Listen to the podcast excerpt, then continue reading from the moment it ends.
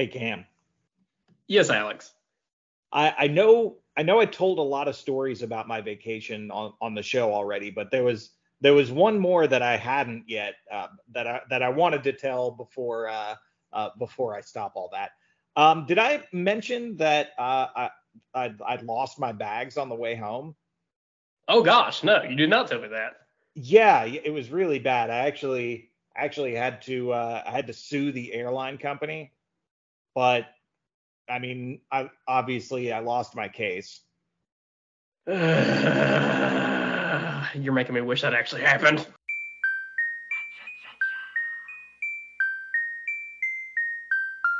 Dansby throws to first base. Is this happening? It is!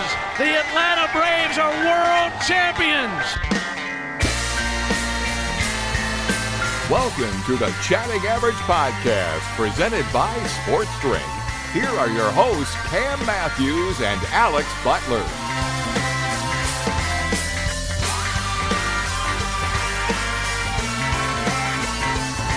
Now you're all in big, big trouble. Welcome to your friendly neighborhood Atlanta Braves podcast. Welcome to Chatting Average. I'm your host Alex, joined as always by Mr. Cam Matthews. Cam, how you doing today?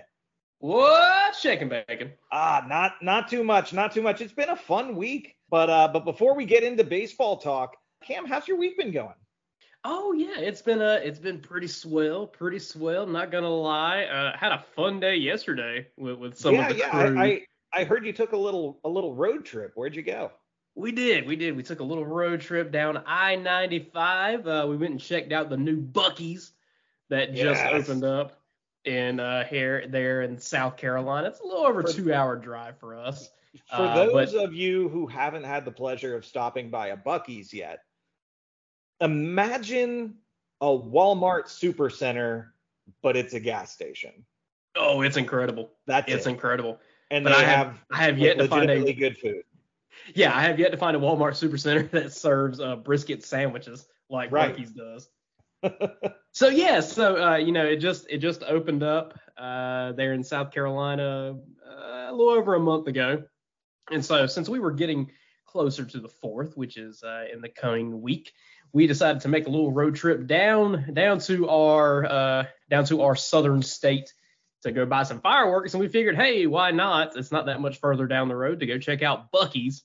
So we went and did that and spent entirely too much money. So there's Love that. it. Let's see. It's, Uh, it's a I- I rare came occasion to find a gas station where you can just shop around inside for an hour, no problem. Oh, easily. Yeah, I think we were there for about an hour and a half in total, like actually inside the store. Um, you know, for lunch, I had a chopped brisket sandwich, and that was phenomenal. And then I ended up buying. Let's see. Let me let me rattle off the things that I bought at Buc-ee's yesterday. let's see. Uh, of course, had had to buy a bag of beaver nuggets. That is a that is a must. Excuse me? Beaver nuggets.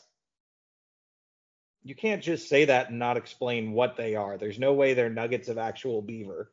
No, they're not. Uh, they're like they're like giant corn pops, um, and they have this like brown sugary coating on them. Interesting. They're tremendous. Like they're they're like real light and sweet, good stuff. So bought a bag of those. Bought a couple of bags of beef jerky. Uh, I bought a bag, and I haven't tried it yet. I bought a bag of jalapeno peanut brittle, which sounds interesting. And it was Well, that's either going to be the best or the worst thing you try all day. well, that's fair, but it looked interesting, so I figured I had to try it. Yeah, yeah. I, it it kind of jogs a memory for me. Like when you were a kid, did did you and your friends like ever hang out at the local gas station? Uh, no, because we lived out in the middle of nowhere, Alex. Uh, we lived we lived on on Signal Mountain in Tennessee, and there was like one little strip where there was some stuff, and it was like a, a 15 minute walk to the gas station from our neighborhood, and me and all my friends from the neighborhood would go spend like hours at the gas station because I guess there wasn't really much else to do. That's fair. That's fair. Um, I also I also got a couple of uh, seasonings from Meat Church that they have on sale there. Ooh. So I, I got the uh, the gospel seasoning and also their honey hog hot. So that's not the Brock Lesnar seasoning. No, no, the Brock Lesnar seasoning comes from Bearded Butchers, which I also highly recommend because it is tremendous. Nice. Yes, yes. And then got a couple of other like little odds and ends like candy and you know, stuff like that. But yeah, it was a it was a good time. And then we went and bought a bunch of explosives, so it was even better. oh God. When it's me and Jeff in a couple of weeks, just know uh, to send your prayers out to Cameron Pierre Paul. Okay, look, I've got I've got ten fingers currently. I can I can spare one or two. you'll get you'll get by without those digits. I mean, as long as I've got my thumbs, I'm good. right? Yeah. Yeah, yeah. So yeah, we, uh, we then we went to south of the border and spent a ton of money on fireworks. So uh, this time uh, around this time next week, we'll be having a grand old time to celebrate. Love it, love it. Yeah, buddy.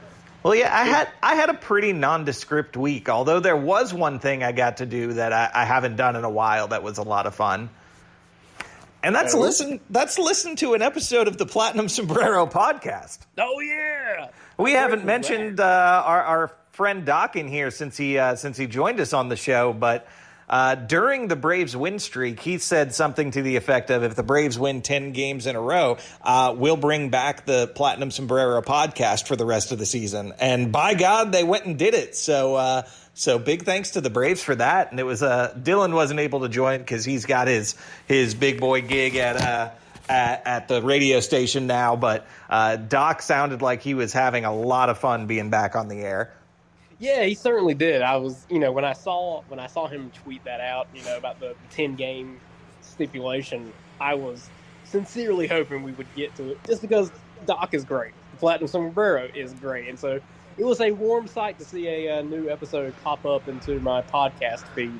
Um, but yeah, Dylan's doing great things over at the radio station. Speaking of radio, Alex, I think it probably sounds like we're calling into a radio station right now. It, it probably does. Um, the universe is conspiring against us today, yeah. and uh, and our Plan A recording platform failed us. So we went to our Plan B recording platform, and it failed us. So we are literally on our phones right now, uh, recording this show from our phones. So if it sounds like we're I don't know inside of a wind tunnel or a tin can or something, uh, we'll we'll do our best to be back to normal next week. Uh, yeah, I'm I'm sitting in a rocking chair right now in my basically empty guest bedroom of the new house. So I'm sure the sound quality is tremendous. It's it's got to be phenomenal. But you know what else would be? Scott for Scott's here. You ever want to grow new grass faster? Kind of like when you press the two times playback button on your podcast so you can speed through episodes. Except with Scott's Turf Builder Rapid Grass, you're speeding your way from a thin and damaged lawn to a thicker, stronger one in just weeks. Bit too fast, maybe slow it down. Okay. Let's just go back to normal speed.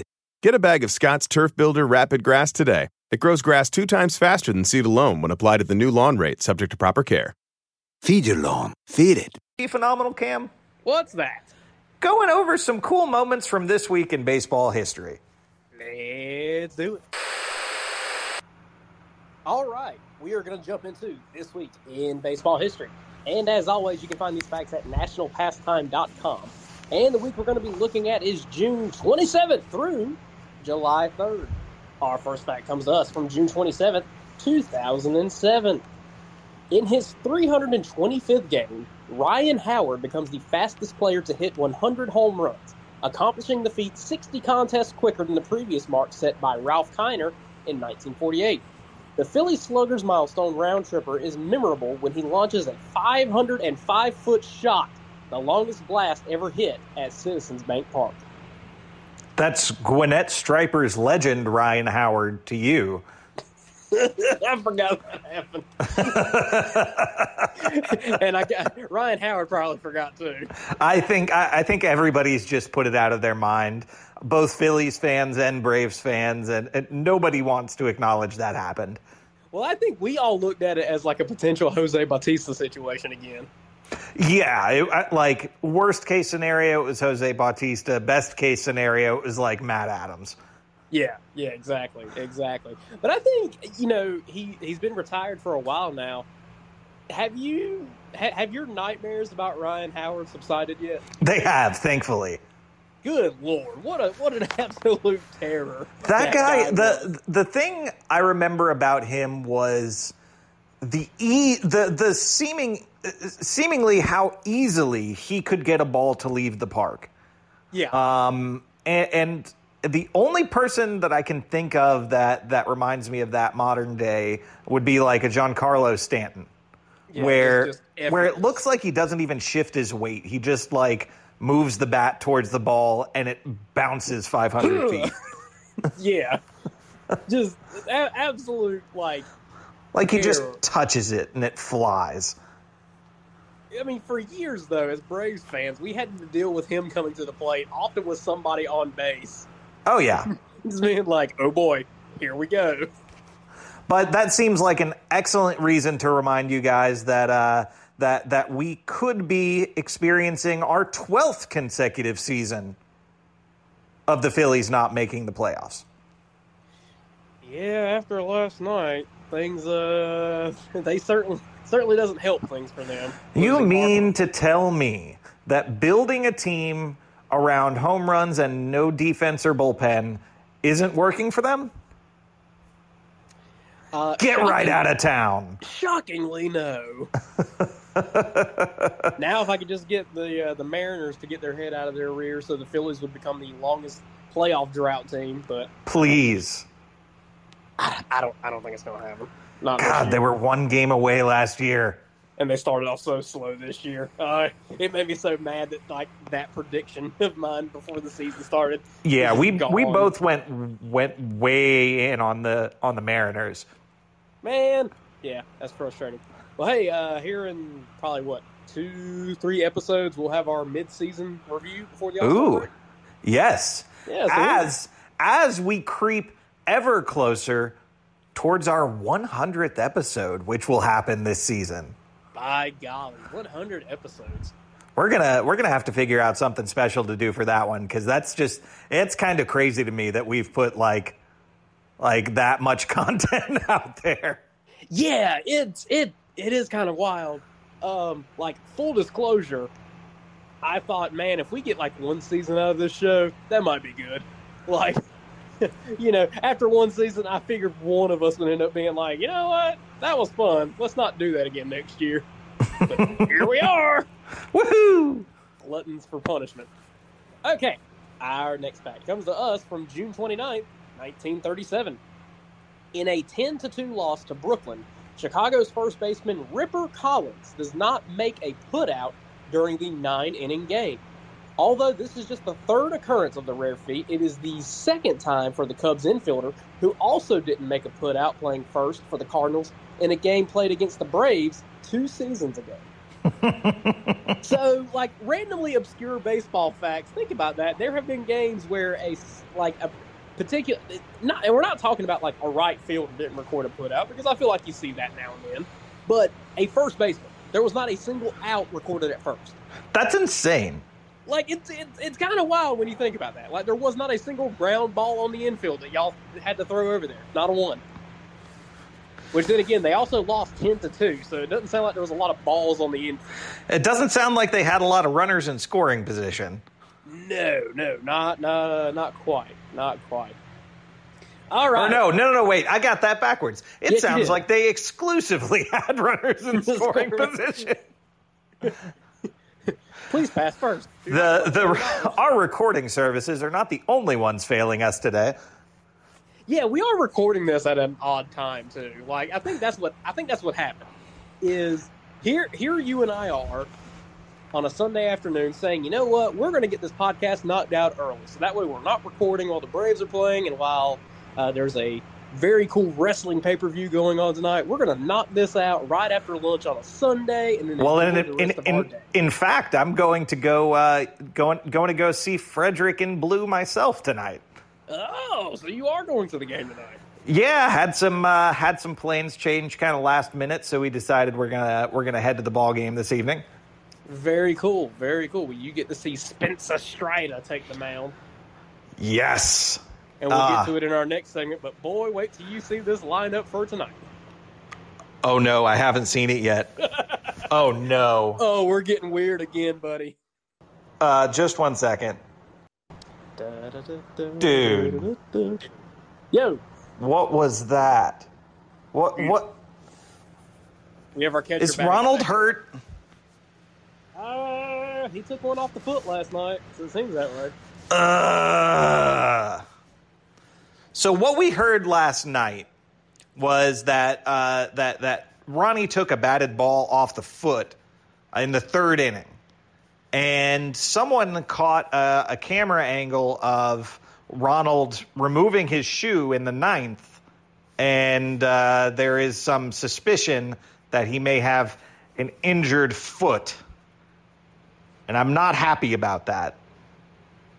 Cam, have you seen any updates on that news?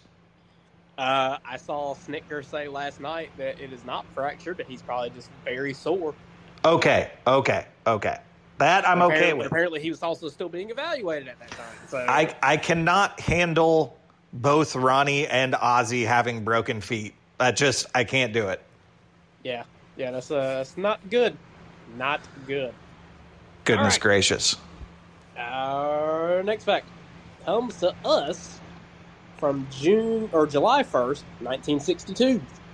In the second game of a doubleheader sweep of the Indians, the White Sox become the first team in Major League history to record three run scoring sacrifice flies in one inning. How did that happen? Well, What? Yeah. Three fly balls hit by Juan Pizarro, Nellie Fox, and Al Smith to Gene Green, two of which are dropped by the Cleveland right fielder, set up the unprecedented occurrence. Oh, so they were sack chances. they were sack flies and errors. Oh, okay. I, yeah, now they're, they're, they're errors, but Gene, you done goofed. that yeah, that's a rough inning for old Gene. Old Gene Green. Oh, mean Gene Green. Oh, mean. Let me tell you something, Mean Gene. You better quit forcing those errors. We're all these little Hulkamaniacs are going to be sad when they have to go home for a loss. He was not saying his prayers and taking his vitamins. He, he was he was not. well, you know, Mean Gene. Let me tell you, you better turn that defense around 180 degrees. All right. That was pretty good. Ah, I, I, I have my I have my rare talents that will get me nowhere in life. Our final fact comes to us from July third, nineteen thirty-two, with a Boston law that prohibited games from being played within a thousand feet of a church on Sundays now rescinded. The first Sunday game takes place at Fenway Park, with the Red Sox dropping a 13 to 2 decision. The team played its Sunday games at Braves Field on Commonwealth Avenue until the law was changed, having played their first home contest on the Christian Day of Worship on April 28, 1929. Interesting. So, you know, it, it's always interesting to, you know, we're, Sunday games, of course, are so commonplace now. They play every day of the week. They play on, they've played on Easter. They play on the 4th of July. You know, they play on national holidays and whatnot. And, you know, of course, they play at night too. But it's also, it's so funny to think that at one time, in the grand scheme of things not too long ago, those things did not happen. Yeah. I I mean, God, it was like, what, 35 years ago that the Cubs had their first night game? Uh, yeah, yeah, it was like Mid 80s? Yeah. Well, it's like Jeff and I talked about on, on one of our episodes together a few weeks ago. You know, interleague play didn't start until what, 1998? Yeah, someone uh, I saw someone online today posted a video of the first time the Giants visited the Yankees in the regular season. Barry Bonds was hitting, and he hit one. It was the third deck at Yankee Stadium, so he probably hit it about 384. Um, but but the crowd was going absolutely insane because they they didn't get to regularly see any National League teams. Yeah, it's it's it's so interesting that like there's been all these little changes that you know now feel commonplace. It does make you wonder what changes are we currently seeing in the game that might stick that like years from now we won't think any like obviously I think the universal DH five years from now we won't think anything of that. No, and, and honestly, uh, like a couple weeks into this season, I wasn't thinking anything about it. Yeah, exactly, exactly. Like I, I knew a couple of older guys that like talked to me about that before the season. They were like, I don't know, you know, my day, you know, pitchers still hitting everything, and I was like, yeah, but pitchers really don't hit anymore. Like it's not, it's The- an automatic out. the one big change that's coming that that you know I'm I'm a little on the fence about is uh, every team's going to be playing every team in a season soon. yeah, that's that's gonna feel odd. I, I I love the idea of it. I love the idea of it, but I wish there was some way to make that happen without sacrificing division games because that is yeah, how, how many how many are they dropping to now? Because they're at 19 currently. I, I think it was going to go down to like 12 or something. Oh, gross. Yeah, and I, that that aspect of it is the only thing I don't like. Yeah, I Um, mean, I, I feel like I mean, the, they, there's the, they, the they're- regular season is a battle for the division race. You you have to have a bulk of games.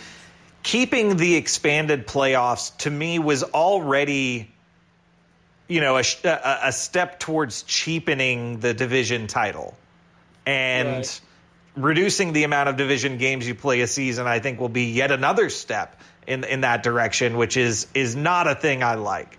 Uh, in in a in a season that lasts 162 games the division titles are important. Yeah, and and they seem to be you know putting in an active effort to make it less so which which bothers me a bit. No, I, I I wholeheartedly agree. You know, the thing that God, the thing that kills me whenever I see it happen is, and we've done it a few times, when you finish. I feel like you should finish out your season against a divisional opponent. yes You know, totally agree and what kills like like we did last season where we just had a run of division opponents all through september and early october Exactly. Exactly. And so I feel like, especially when I see like interleague games on the last weekend of the season, what are we doing? Like, what, Yeah. are, we, what are we doing there? It's strange. And I'd even be okay with, you know, making if if you want to have the teams play every team, make the first half like the interleague half. That way the drama's ramped up for the the uh the the you know, National League and division uh games coming down the stretch. Yeah. Yeah, exactly. Exactly. But there's still plenty of change coming, I suppose. So I, I figure we're going to get used to it or not. Robot umps. Well, that has been this week in baseball history. Do with that useless knowledge what you will. All right, guys, we will be right back to take a look at what happened this past week for the Braves and see what's ahead.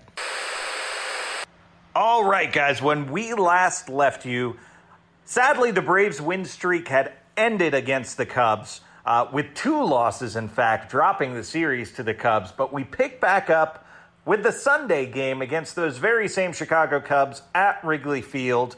Ian Anderson takes the hill up against Kyle Hendricks. And I, I, I said it on the show last week, and by God, it came true. Nobody owns Kyle Hendricks like the Atlanta Braves own Kyle Hendricks. They they put up six runs on him in the first two innings, which seems standard for a Kyle Hendricks start against the Braves.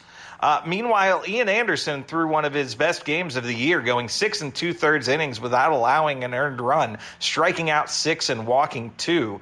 We got homers from Travis d'Arnaud with two on base. Michael Harris the second hit his third of the year. Austin Riley and Matt Olson also contributed with uh, with run scoring doubles. Braves win six to nothing and end the road trip on a high note.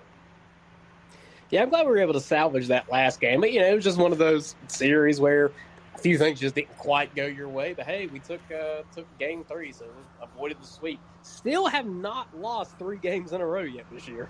That's I mean that's pretty amazing when you think about how rough we we had it those first two months. Um, and you know going into a week where we have games against some very very good baseball teams. You know, even though it's the Cubs, ending that with a win, I think was very very important. Yeah, absolutely, absolutely. You know, going into a series, a four-game series at that, back home against the Giants, you had to have some kind of momentum going into that series. Absolutely. And the Monday game against the San Francisco Giants, which I was upselling to you guys as a must watch playoff style game, man, that came true too.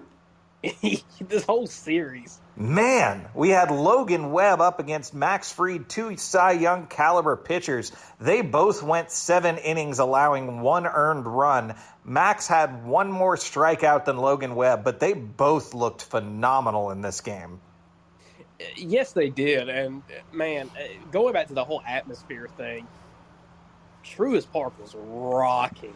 Yes, it was. I, along with everybody else, got there super early because they were giving Joc Pederson his ring before the game, and that place absolutely erupted when uh, when when he was given his ring, and then again when he was put into pinch hit late.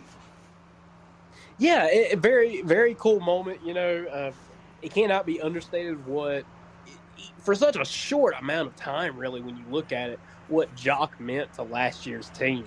Um, I, I, I was reading stories about people saying to him after all that, like, dude, you were only here for two months. right, right. But you consider, like, you know, the story that has been told about the first time he walked into the locker room and everybody is just like so down and no energy. You know, he had a good part in pumping that team back up. Yeah, and I mean, he when he was interviewed and asked about it, he he kept going back to the phrase southern hospitality. And you know for for for the things that that the south gets uh, you know gets ragged on for a little bit the bad stuff's bad but man when the when when the good stuff is good you get a moment like Joc Pederson had. And you know he came into the stadium and every single employee was saying hi to him. And again he'd only been there for 2 months. This is just not really treatment you find anywhere else no, no, it's not. It's just, you know, consider the fact that the guy has two references on our World Series ring. He has certainly etched himself into Braves history uh, for a lot of fans, despite not being here very long at all. Yeah, he is absolutely a Brave forever in my book, and uh, you know, had a little, uh, had just a little bit of scoring in this game. Braves end up taking it 2 1. Kenley Jansen comes in for the save, and the Braves get the week started off right. Well, the next game came around. We had Anthony DeSclafani going up against Spencer Strider. Uh, and as much as the game one of this series was a pitcher's duel, game two was not. No, not, not in the slightest. It was an absolute slugfest in this game. Um, neither starting pitcher made it through four innings. Uh, it was a kind of a rough go of it. Uh, Spencer Strider went through three and two thirds, allowed six earned runs. DeSclafani went got through three innings, allowed five earned runs. Um, my goodness, it was uh, it was it was a lot of scoring. It was one of those games you had to watch every single second of. Yeah, absolutely. And so you know the Braves, the Braves are able to walk it off on Monday night thanks to Orlando, and then Tuesday night they still made things interesting in the ninth despite being down. And who the hell is Austin Wynns? Ah, he is he is the Giants catcher that absolutely owned us in this series. Uh, he went three for four.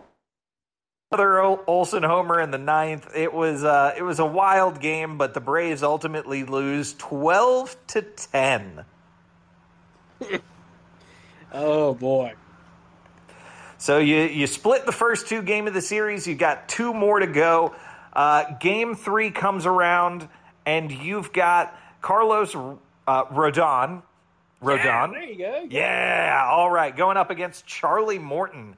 And we we are back into a pitching duel, guys.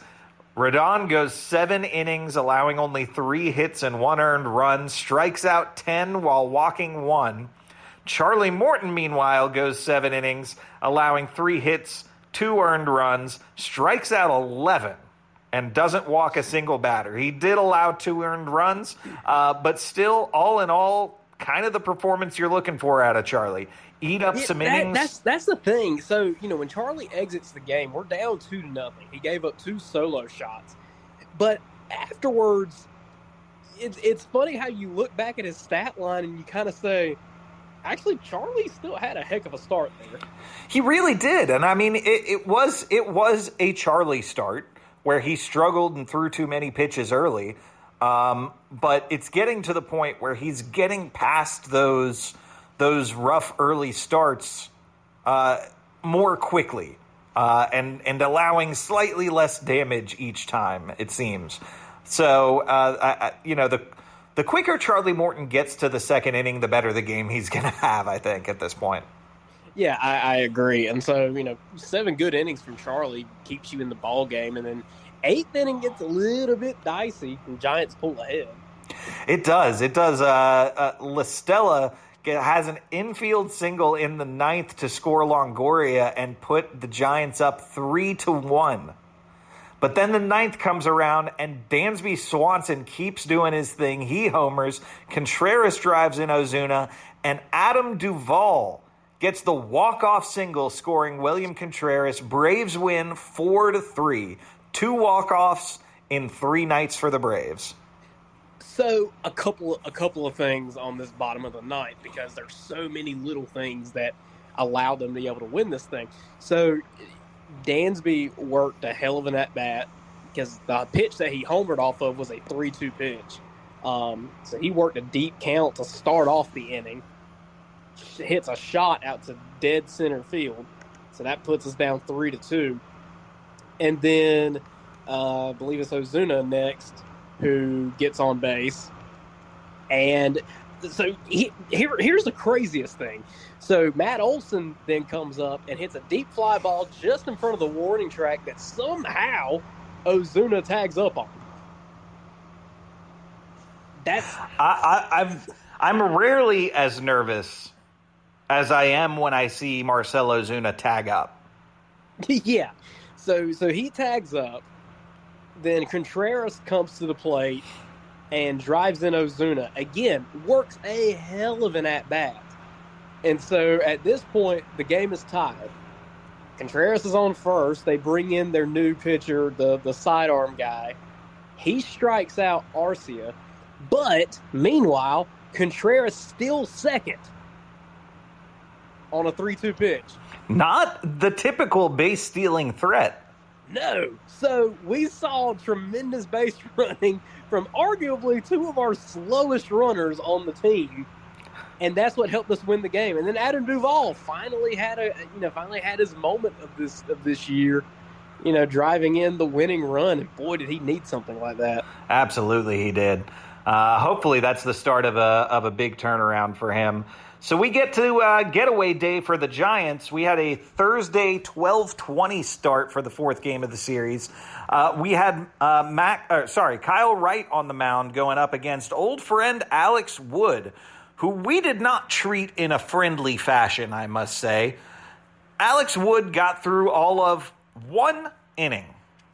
Alex Wood recorded three outs in this game while allowing six earned runs, and the Braves made this a laugher early, but it got a little interesting late. The Giants end up coming back a little bit towards the end of Kyle's outing. Kyle finishes the day with four earned runs. Uh, the Braves, despite being up seven to one going into the fifth inning, allow five runs in the last uh, five innings and only win by one, that seven to six. Kenley Jansen comes in and gets the save, uh, but that that game ended making me a lot more nervous than I expected to be. It, oh, I agree. And you know, not only that, but Joc with a homer in the top of the ninth. A massive, massive homer. Can we He- talk about can we talk about how massive the out before Joc was? Oh yeah, I can't remember who it was, but it was it was a full count to that guy, and Kenley finally managed to get him. But man, in hindsight, had he walked him or something, ugh. Yikes. But we luckily we don't have to have to entertain that possibility. But Joc did hit one uh he, hit one probably halfway into the second deck of the chop house. Yeah. You've Yes, gone you've gone big when you're touching that area. They have it listed at 426 feet. I really think it was more than that. Right, right. But hey, you know, nonetheless, Braves get the win and come away. Yeah. When winning you're playing good teams, sometimes you've got to escape with a win like that, and they certainly did. Yeah, they take three out of four from the Giants. And another another good end to a series as you're going into another big one because the Dodgers are coming to town for three starting on Friday. So we get to game one against the Dodgers. And the game story on this day. Did I cut out there? For a second, yes. So we get to game one against the Dodgers. And the game wasn't really the story at all, was it, Cam? No, not quite. If anything, the story started a couple of hours before game time. well before game time. I mean, uh, the story really started when when Freddie came in for his his pregame press conference. Right. So Freddie walks into the room for the press conference and is so overwhelmed by emotion uh, that he has to leave the room for a minute to try to collect himself to come back in. And then he gets back into the room to to take questions. And, and I don't mean this in a, neg- a negative fashion, but Freddie was a, a blubbering mess. Like he could not he could not really answer questions without without taking breaks to cry and and I, it was I think seeing that for me and and maybe for for you guys as well, maybe for other fans, uh, really sort of got you back into you know this guy's one of us, right? Like it it it, it reignited the the good feelings we had about Freddie uh, before the whole offseason went down and and kind of kind of reminded us of of all the good times. And Lord knows when they got to the pregame where they where Snitker was giving him his ring and they played the the video package of all the great moments from Freddie's Braves career. Man that was that it was really a, a, a special sequence. Um, seeing Brian give Freddie the ring w- was really special, and and the crowd reflected that. The crowd gave him every bit of the standing ovation that a, a man who who lived and breathed Atlanta Braves for for 12 years deserved. Yeah, I, I, I agree. I think you know, I think the response it, before the game and then once it finally got into the game, I think we're all uh, all very appropriate. You know, I think the recognition that Freddie got and and very well deserved as the face of the franchise. You know, practically his entire career. You know, through the good and bad. I think you know a standing ovation was more than deserved during the pregame ceremony. Absolutely, then but the then we get to the game. They announce him for his first at, first at bat. He gets a round of applause that lasts for a full minute before he steps into the box. But the second he steps into that box, the crowd turns and says, "Okay, you're the enemy now."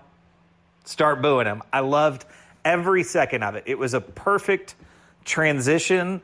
You could you could feel Atlanta Braves fans turning the page in that moment, and I thought that was really cool. Yeah, it it, it was it, it just it played off so so perfectly, and you know I, I think I think a lot of us did expect that, and at the end of the day, it, it is true. He is on an opposite team now. He is he is the competition. So you know, baseball is a game of competition, and it completely appropriate response. And he's even acknowledged that he understands that that was an appropriate response. You know, he he is he has come out and said this weekend, like, "Hey, I know I'm on a different team now. I don't expect them to cheer me." So it, I think, it, to your point about turning the page, it, this weekend certainly has felt like that. Like I think, you know, for a lot of diehard Braves fans like ourselves, this has kind of been a weekend that we've had you know, mentally circled on the calendar about okay, there's going to be a lot of pomp and circumstance around this weekend and all of its festivities, and you know, Freddie coming back to Truist for the first time now, not as a Brave, and I think, I think now that like everybody's past that, things will become a little more normal. You know, getting used to him not being here and him being on a different team. Like that's that's kind of like the big hump that I think a lot of people just had to get over, and now we're past that, and you know, onward and upward. Although, and I know we still haven't even gotten into the game yet, there was a quote I saw today that that I found to be rather interesting. Clayton Kershaw was asked about the reception that Freddie Freeman got when he came back to Atlanta for the first time. And part of Freddie, or sorry, part of Clayton Kershaw's quote about Freddie was, "Man, I really hope we're not playing second fiddle to him here." Which I, I will, I will that that quote took me back quite a ways. Um, this, that that is uh, an interesting thing to to realize is in a Dodgers player's head. I think yeah, it it, it, it it's interesting to think about.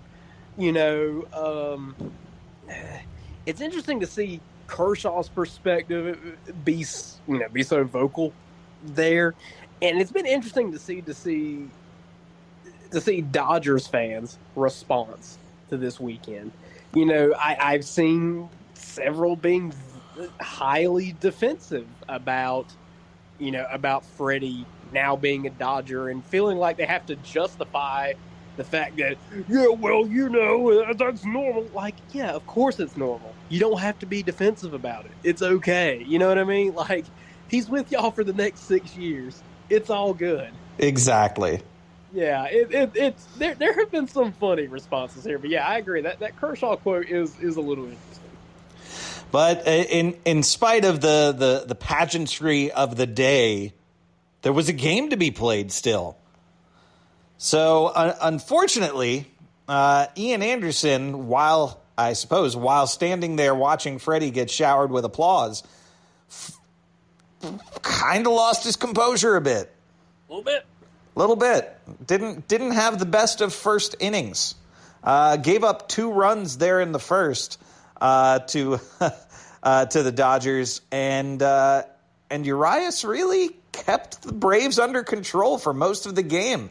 Didn't get a run off of him until the sixth. It was, quite frankly, not a pretty one, guys. Uh, the Braves end up losing four to one, and I honestly believe it could have been much worse than that. But you know, you knew what was coming with this game. You knew Freddie Freeman was coming back. You knew it was going to be kind of hard for players to get their heads in the game. So, given given the week, given who you're playing, given the situation of the day, let's write that loss to the Dodgers off as as a gift to Freddie. Hey, speaking of gifts, uh, the Marlins just walked off the Mets. Yes, let's go. I knew the Marlins were good for something. Finally. Jesus. So we come back on Saturday for another game with the, these same Dodgers. Uh, we have got Max Fried taking the hill against Mitch White. Um, who was Cam? Who was it that went down that uh, that Mitch White got this starting spot? Do you recall? Is it maybe Buehler's spot he's taking? I, I don't I don't know, but Mitch White was not uh, who we expected to see in this game, but it is who we got. Luckily, well, and, and he's certainly not that I paid that close attention to Dodger baseball, but he was certainly not a name that I recognized immediately either. No, the only reason I know who Mitch White is is because he is actually the identical twin of Chatting Average podcast Padres correspondent Sam Neer. Yeah, he is. Stuff. And and the funny thing about it is I was watching the game with my wife who has zero knowledge of that Twitter bit because she's not on Twitter. And as soon as they showed Mitch White on the television, her her first words immediately were, "Hey, it's Sam." it was a house divided over there. it was Padres and Dodgers. awesome. but anyway, we were uh, we were all very glad to see Mitch White as he allowed two runs to the Braves in the third to get the scoring started. Uh, Mitch only made it through four innings, allowing three earned runs, uh, walking two and striking out one. And Max Fried was Max Fried. So, uh, so it was a good day for the Braves. Max went six and two thirds, allowing six hits, two earned runs, walked one, but struck out nine. Uh, another phenomenal day for Max. Had a had a little bit of a a, a touchy inning there in the seventh when he got pulled. Uh, luckily, the Braves were able to keep their composure. Uh, the Dodgers did come in and tie it in the eighth, uh, but the Braves managed to put on two more runs in the bottom of the eighth to bring Kenley Jansen in for his 20th save of the season. Braves win five to three and even up the series with the Dodgers. Yeah, you know, it certainly had its moments. Uh, got got really really tight there at the end, but hey, Braves able to pull away and even up the series and hopefully are able to take the series later tonight on Sunday Night Baseball. Yes. And uh, Dansby continues the hot streak, homers again in this game. This man absolutely cannot be stopped. Dansby Swanson is playing like the best shortstop in baseball right now, and it, it's a wonder to see. Um, after, like, think about how bad his first, what, six, eight weeks were? Yeah, May, maybe like, like almost may, historically bad. Maybe even wor- maybe even longer than than six to eight weeks. The Dansby is hitting 307 for the season now. Jesus. That's insane. Yep. I mean, we've always talked about how streaky of a hitter Dansby actually is, but man, this has got to be his best. Yeah, well, once had. once this streak got past like a, a month or so, like it started feeling like this. I, I don't want to get too far ahead of myself, but it this might be normal now. Yeah, I hey, if it is, fantastic. Uh, give him his contract next week. Hundred percent, hundred percent. In uh, so let's see here. Especially if any, if if the if the rumor mill reports about what Trea Turner could be pulling this offseason are any tr- have any truth to them, boy, lock Dansby up right now. I mean, let me just throw out a couple of numbers here for you. Dansby in the month of June has 36 hits and seven home runs and five doubles and 19 RBI, nine walks against 21 strikeouts. Ladies and gentlemen, your National League Player of the Month. Wow. Wow. Like, yeah. Dansby Swanson is good, y'all. Like, if there's even a remote possibility that we can get him mid-season to accept a hometown count, I, I, we have to do it. Yeah, yeah. I, I like the way he's point. the way and he's playing on the Correa or Turner train this offseason. Hundred percent. Has uh, has certainly turned it on. Dansby is now legitimately in the conversation with both of those guys. Yeah, yeah, absolutely. And and I'm getting to the point where I feel like you would be taking an unnecessary risk letting Dansby walk and going after Turner Correa. So I, I'm firmly today, as we sit here, in the camp of re-sign Dansby. The sooner, the better. Yep, I agree. Oddly enough. All right, guys. So looking ahead as Cam said, we have the ESPN Sunday night baseball game tonight against the Dodgers. Spencer Strider back on the hill for the Braves, looking to rebound from a rough start, going up against someone who's been one of the best pitchers in the National League this year so far in the Catman, Tony Gonsolin. We have. Mm-hmm. Okay.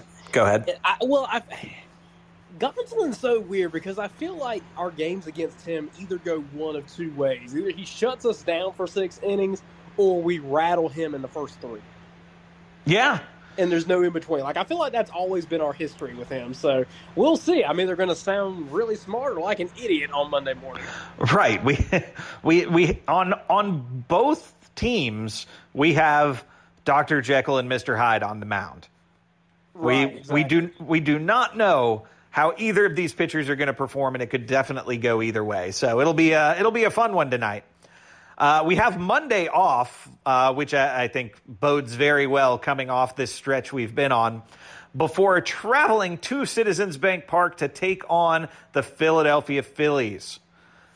Tuesday's a 7:05 start with Charlie Morton on the hill up against Zack Wheeler. Wednesday is same 7:05 start with Kyle Wright and Ranger Suarez taking the mound. Thursday we are on ESPN Plus at 6:05 with Ian Anderson going up against Austin Nola. Not Austin Nola, that's the catcher. Aaron Nola, the pitcher. I was about to say, what is Although? I, I wish we would be going up against Austin Nola, I don't think he can pitch very well. Friday we uh yeah, we yeah. So, so again, like Aaron Nola, he he's that he's that Jekyll and Hyde pitcher that we see. Like either he's gonna shut us down or we're gonna rock him. Yep. It's so weird to me how we have so many pitchers like that. That like, I and I put Walker Buehler in that camp too. And I think Walker Buehler's that way for a lot of his starts, where it's either like he's either going to be dominant, look like a Cy Young contender, or he'll maybe make it to three. Right. Right. And and with the defense that Nola's got behind him this year, uh, I, I'm leaning towards the we're gonna absolutely rock him. Well, and as, as as we've seen this year against the Phillies, all we got to do is put the ball in play, or just try to steal second and see what happens. Exactly. Exactly. So on Friday, we head to the Great American Ballpark in Cincinnati, Ohio. We've got a 640 start time with Mike Fried on the hill up against old friend Mike Minor. It'll be fun to see Mike on the hill again. Um, Did you say? And- did you say Mike Fried? thought I said Max Fried. Pretty sure you said Mike Freed. Maybe I did. I miss Mike Minor, okay? I That's liked him. That's fair. Saturday, we've got a, another game in Cincinnati. It's a 410 start with Spencer Strider up on the hill against Tyler Mahle. And then Sunday is going to be a 140 start time with Charlie Morton going up against, hopefully, future Brave Luis Castillo.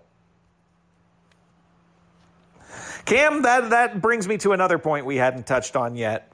Give me Oh, a give me give me a trade deadline wish list as we sit here on uh, on, June 26th. All right. Uh, well, Alex, uh, got some breaking news for you. Here we go. Are you ready? What do you got? Ready for this? All right.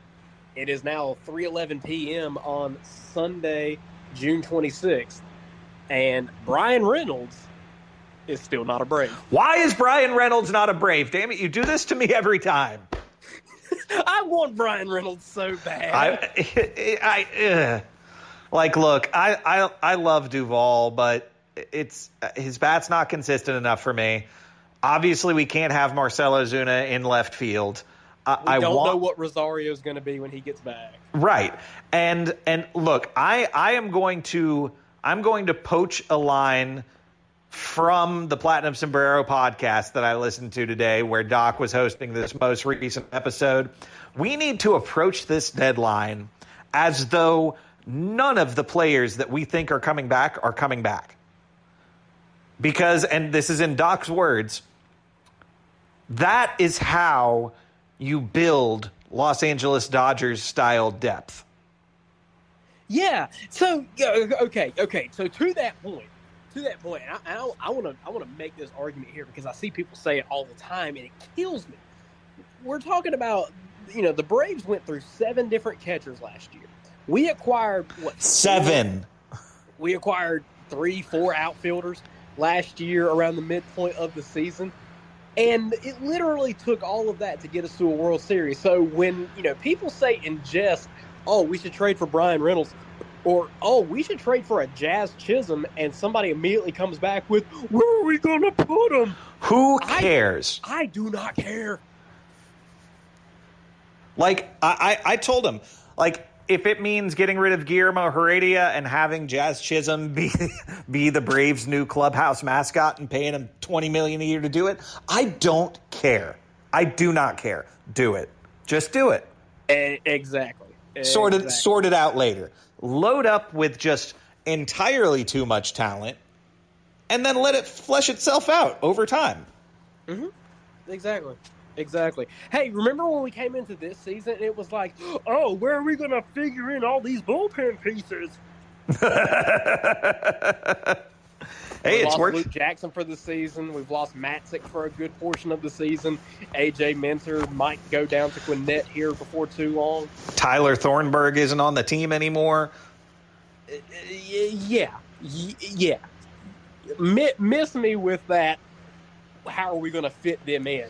I want one or two relievers. I want one or two starting pitchers, and I want one or two legitimate lineup rotation pieces. That is that is my wish list for the trade deadline. Uh, agree. Let's go crazy. Get me get me Bryan Reynolds, get me Frankie Montas, get me Luis Castillo, get me Jazz Chisholm. I don't care. Bring them all here. Hell, go get me Whit Merrifield. Uh, I'll take Whit Merrifield. Uh, th- an, an, another point that Doc made on the show was, yeah, Whit Yep, that's why I just Merrifield's not playing very well, but neither was Jorge Soler when we picked him up from that same team last year. Yeah. Yeah. Well, I mean, statistically, Bryan Reynolds hasn't had a great season this year, but daggone it, we know what he's capable of. Absolutely. And, and if there's if there's a coaching staff at all levels that I trust to to to unlock the potential uh, of a hitter who's gone cold, it's it's the Atlanta Braves system.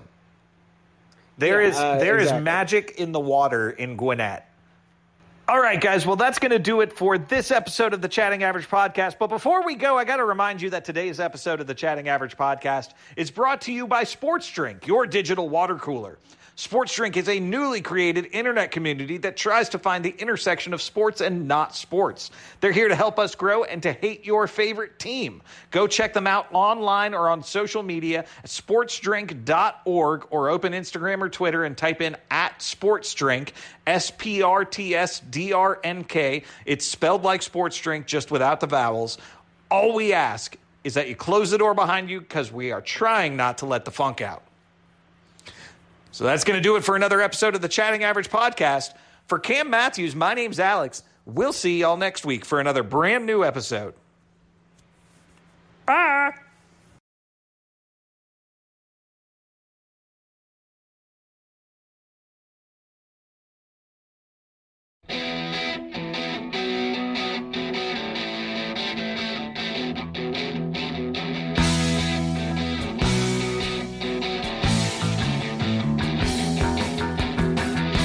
This has been the Chatting Average Podcast, brought to you by Sports Drink. Be sure to check out our merchandise store at teespring.com slash stores slash chatting average podcast. And please consider becoming a patron of our show at patreon.com slash chatting average. We'll see you next week for another brand new episode